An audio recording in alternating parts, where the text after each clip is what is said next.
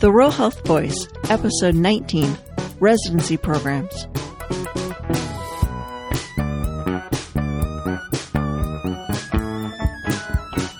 Welcome to the Rural Health Voice. I am Beth O'Connor, your host. We discuss rural health issues at the grassroots level and how state and federal policies play out in our local communities. What happens after someone finishes medical school? Dr. Maurice Nida, designated institutional officer at Lonesome Pine Hospital Family Practice, joined me to discuss how training in rural communities means learning to do more for your patients. Well, welcome, Dr. Nida. Well, thank you for having me. So let's start with the basics. What is a residency program?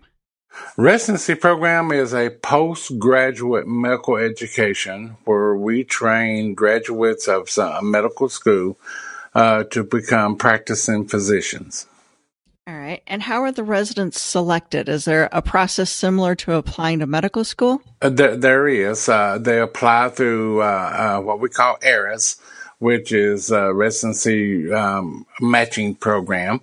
Uh, we interview each resident that we have and uh, and we get them from all over. We get them from Texas. We get them from uh, uh, California. Of course, we get them from Tennessee, the the School of Osteopathic Medicine, which is our home affiliate medical school that we're associated with. We get a lot from them, but we get them all over.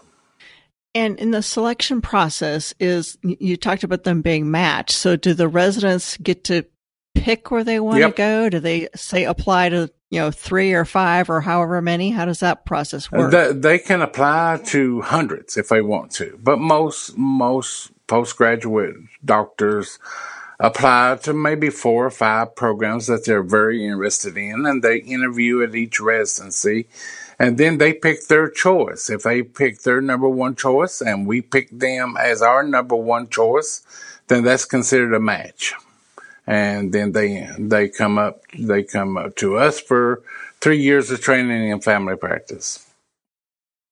So, do all medical students get matched with the program?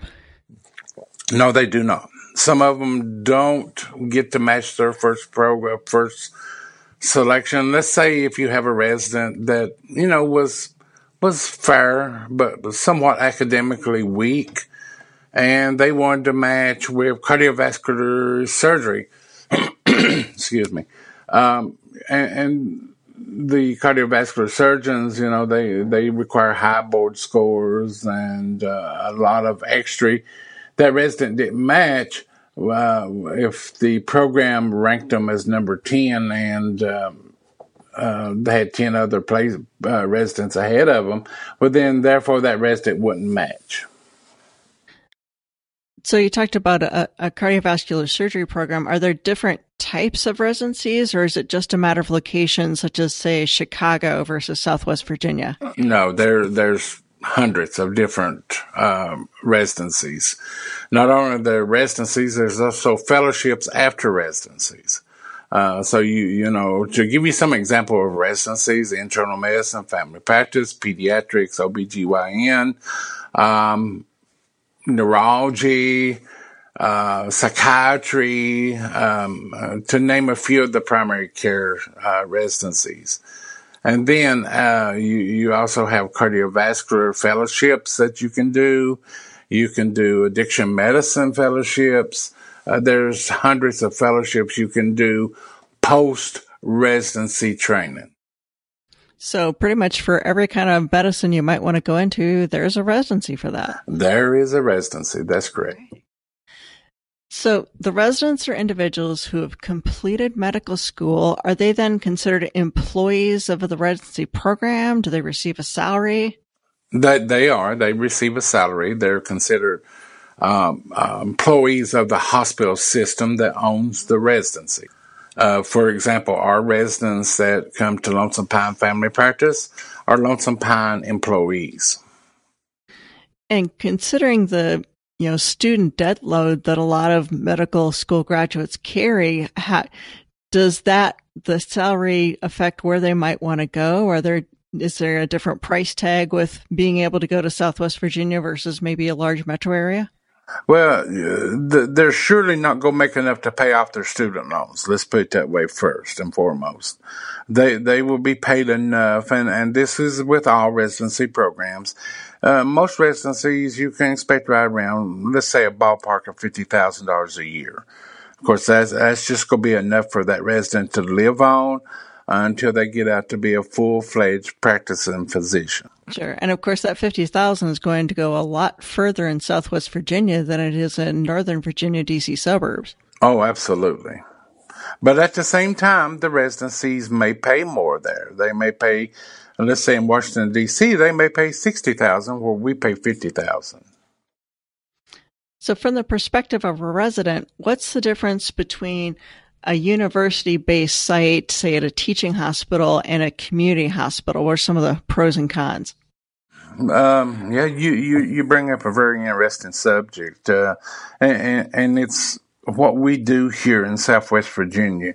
We have community based residency training programs, uh, which means that they train at small community hospitals, they train at private physicians' offices, and learn to practice in rural medicine. Whereas a university based residency is predominantly a residency that you're going to find like at the University of Virginia that has a hospital that's just dedicated to the medical school. Uh, most of their training or then at that point will be inside a big university hospital. And, and it totally depends upon the resident, Beth, uh, as to what pursuit of training they want. If I was going to practice in rural West Virginia or rural Southwest Virginia or or Eastern Tennessee, I'd want a residency program that taught me how to handle most of what I'm going to see as a primary care physician in the rural setting. I'm not going, if I'm trained at the university settings, I'm not going, uh, you know, at the university settings, they have subspecialty support such as endocrine, neurosurgery, in Southwest Virginia in the community-based programs, we have to teach them how to handle those type of situations until they can get a support of a subspecialist, which may be two hours away. Sure, it's one of the things we know about our rural communities is the specialists often aren't there, and people exactly. have to go a long distance or simply do without. So, if our primary care well, providers I'll, can, uh, I'll give you a prime example. That is the field of psychiatry. Sure we have one psychiatrist that um, is totally full. It's hard for her to accept any new patients. And if the primary care physician did not do it, and if we didn't teach our residents how to do it, people in our area would not get psychiatry intervention. And, and that's a sad situation, but that's the truth of it. Uh, if it wasn't for the primary care physician, these patients wouldn't receive psychiatry care. And that, and that's just one example. You know. Oh yeah. And probably the same for pretty much any specialist we could think of. Yeah, rheumatology, mm-hmm. know, endocrine. If we didn't, you know, and, and that goes back to what I'm saying that if you want rural type of practice, then the best type of residency is a community based residency that we teach you how to handle the basics of all these subspecialty problems. So that's looking at the perspective from the resident. What about the person supervising the resident? Is there a different in the process of teaching a medical graduate in a large site versus a small one? I, I think they are. As, as a 30 year veteran in medical education, most of my career has been in teaching rural health uh, to these residents or these medical students who are graduating. You know, I, I have to teach them how to care for diabetes. I have to ha- teach them how to care for schizophrenia. Whereas if I'm in a big university setting, I would teach them how to refer to that subspecialty and how to do the follow up. To me, it's totally different type of teaching. Uh, university based teaching you have the support at your fingertips. Community, rural based training, you must know how to at least handle the basics of these problems. Sure. Do everything you can in house and make it easier for the patient. Yeah. Sure. And, and, and you know, you bring up another uh, topic that I found in this area Patients don't want to travel. They want to stay home. You know, they don't necessarily enjoy going to quote the big centers. They don't want to go all the way eight hours up to the University of Virginia. They want to stay here with us, you know. And for, and to give you an example of that, we've got a urologist now. 10 to 1, they had rather go to this urologist than to travel all the way to Roanoke to maybe see another one. And uh, our, just because you're local and in a rural area doesn't mean that you're still not good. If that makes sense. oh, absolutely. Just because it's in the big city, bigger is not necessarily better.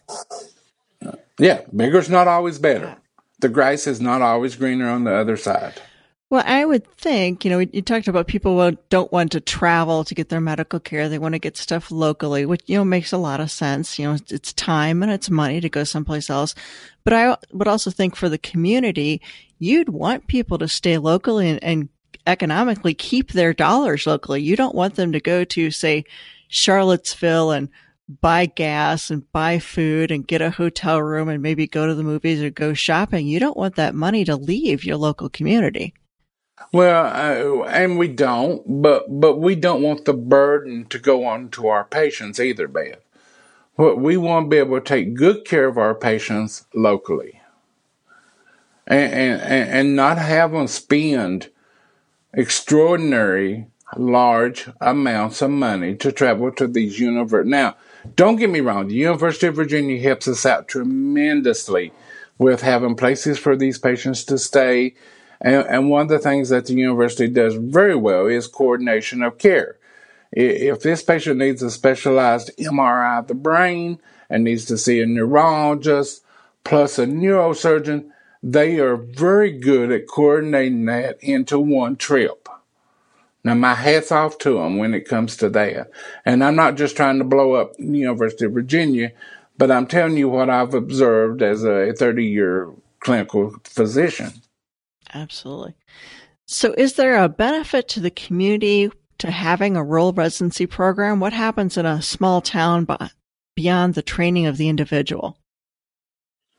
Well, here's your benefit 60 to 70% of the kids that I call them kids because I'm much older than they are. I don't know if that's politically correct or not. But let's say my students, my residents that I train, guess what? We, we retain 60 to 70% of those we train locally put back into our community as primary care physicians.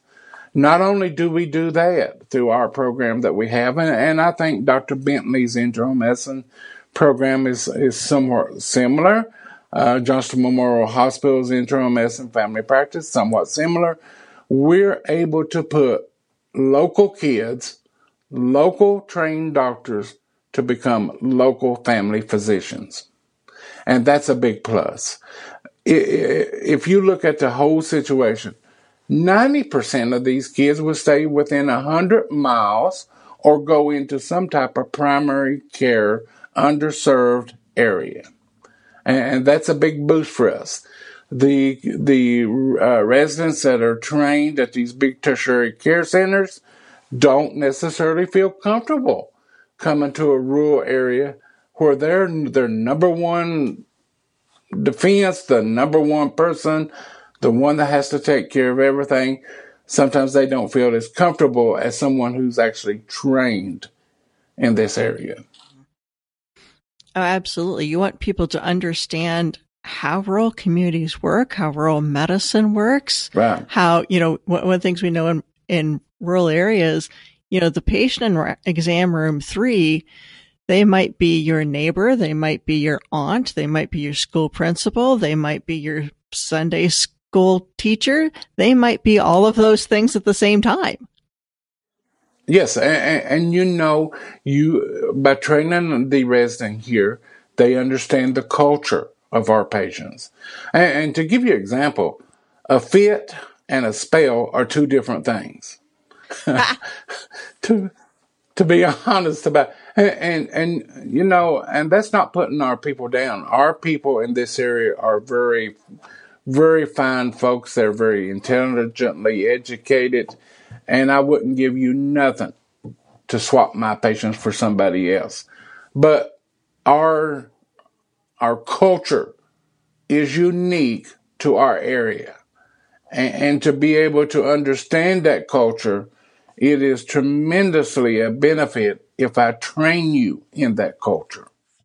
Oh, absolutely. I think, you know, rural Virginia, rural Appalachia in general tends to be dismissed as, as backwards and, and sort of stuck in time. But the reality is it's not a different time. It's just a different culture. It's a different place. That's right. I, I 100% agree with that. And, and these people, you know, we owe it to our people of our community to provide the best care we can for them. And it doesn't matter that it's Southwest Virginia versus Charlottesville, Virginia versus Knoxville, Tennessee. They deserve our best. And, and I try to instill that into every resident. No matter what walk of life you come from, you give that patient 120% each time you face them. So, if there was a community that wanted to grow their own culturally competent rural residents, if, if a small hospital wanted to start a residency program, what would it need to do? Is there some sort of certification process? Oh, yes. It's a, I've had the distinct pleasure of starting three programs from scratch. Um, um, uh, started internal medicine at Norton Community Hospital. I was the founding, back in those days, we called it director of medical education. Uh, I founded a uh, internal medicine program, which still exists there under the leadership of Dr. Jody Bentley, who was my second, was in my second class of residents from uh, uh, Pikeville College School of Osteopathic Medicine at that time, and uh, he's now the current DME. But you know, to start a program from scratch takes a huge commitment from the hospital system, takes a huge commitment from the faculty that you're going to recruit, but it is a very tedious and long process we must submit application to the ACGME, which is American College of Graduate Medical Education, who certifies all teaching programs. And um, it's a very lengthy, it's a very expensive application process, and you have to have someone who's had time, experience, and knows how to start these programs. Just putting in the applications one step You've got to develop your faculty. You've got to educate your faculty how to teach. You've got to educate the hospital.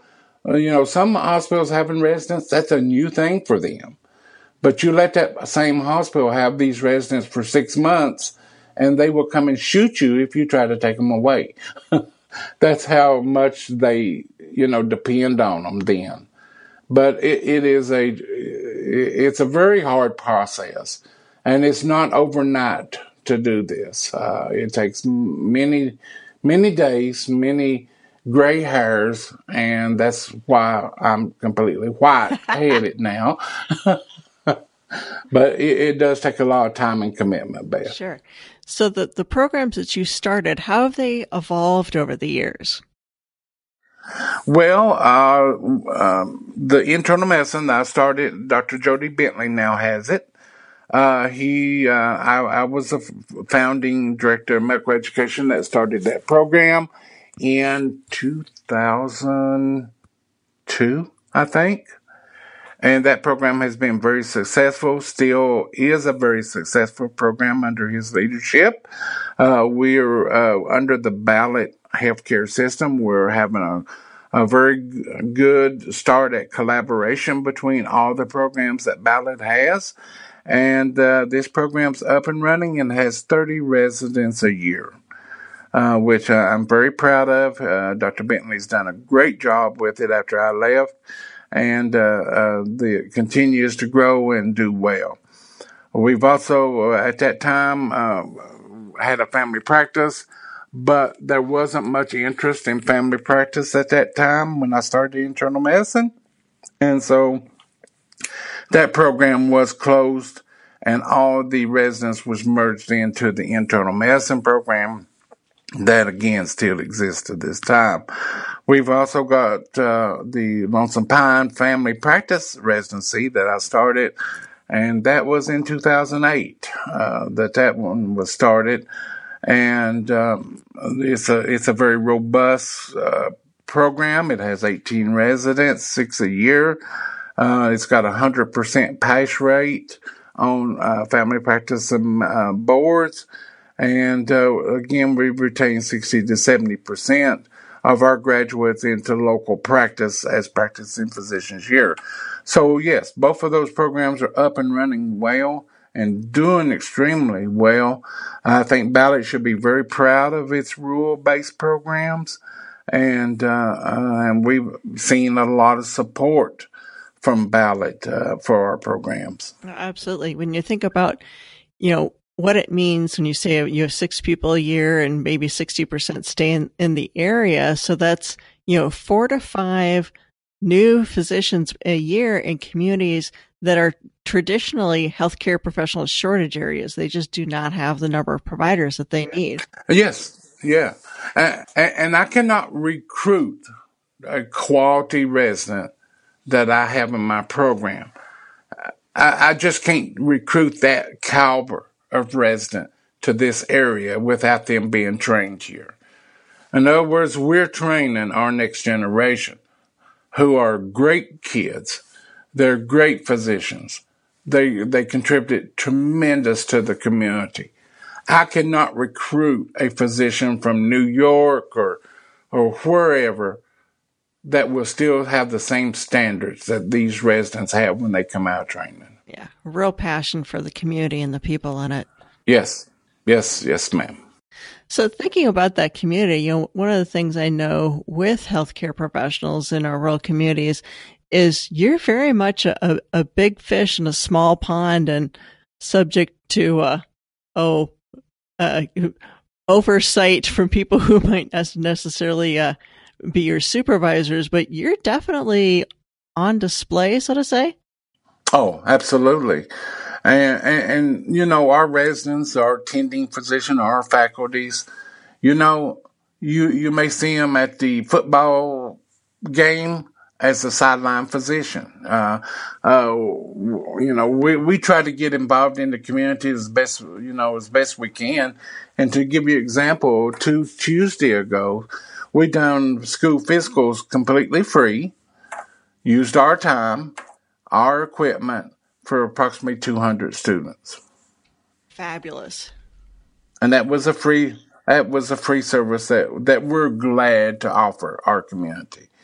You know, it, it get and it does a couple of things. And I'll be honest with you, I'm kind of selfish, but it gives exposure to my my residents to the community.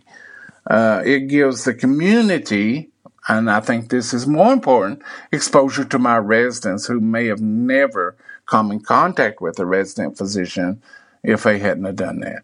So we like doing that. You know, we we also help support the uh, See and Treat program that uh, looks for female um, um, care, uh, mammographies, pap smear, uh, you know, female type of cancers we participate in that along with the um, uh, Norton Internal Medicine Residency Program.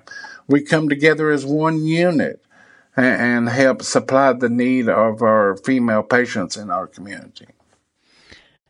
If a medical student who is interested in rural health care came to you for advice on how to prepare for residency, what would you tell that person? Come up and spend a month with me. Come and do a rotation with me. Let me show you how we do it. Let's have some fun. Uh, you know, I, I tell the residents all the time, medicine's still fun. It's still fun for me. Uh, it's fun for me to teach. You know, if I wasn't a teaching physician, to be honest with you, Beth, I don't think I would be as enthusiastic as I am sitting here today. And if someone in a community was concerned about the lack of healthcare professionals in their small town, in their rural county, What could they do to address that situation? What steps could they take? They could support residency programs. Uh, and, and what I mean by that, become a patient of a residency clinic that trains these residents. My patients, when they come here, they know they belong to me, but they enjoy teaching young residents. They enjoy, you know, I've got patients who's been with me 30 years that knows to look at the resident and say, well, Dr. Nida, I don't want you to look at the chart, but here's my symptoms. He wants you to try to figure this out. They know as much about teaching residents as I do, and, and they get a big fulfillment out of that. So I, you know, I challenge people in the community, go to the teaching residency clinics. No, get to know these young doctors. Get to participate in the care that they give patients and, and, and most important, be able to participate in the education of these residents. Uh, patients, some my patients do particularly, they re- they know that they're contributing to the education of these residents. They know that they have a rare disease. They know how to teach that disease state as well as I do because they've heard 20 years of practice. they've heard me give the lecture 20 years, you know. Absolutely. This is great. And if you could do anything, what would you do to improve health and healthcare in rural America? Do what we're doing now times two. More residency programs in rural communities for everybody. Yes. You know, and, and there is rural residencies that are needed, which is another 30 minute, 30 minute broadcast if you want to get into that. But, but, but again, to give you an example, we need to start a psychiatry residency. We need to start a addiction medicine fellowship. You know, that's just two right off the top of my head that our community don't have that we could fulfill through the same system that we're doing now. All righty. We'll save that for another podcast for another day. All right. Well, thank you, Dr. Nida. I appreciate you joining me today. Oh, thank you. That's Dr. Maurice Nida of Lonesome Pine Hospital advocating the benefits of training doctors in rural communities. If your hospital or clinic wants to recruit a physician that has been trained in Southwest Virginia, join Dr. Nida and his residents October 18th at Breaks Interstate Park. Visit the show notes for details. The Rural Health Voice is the podcast of the Virginia Rural Health Association. It is sponsored by the Virginia State Office of Rural Health and underwritten by the National Rural Health Association.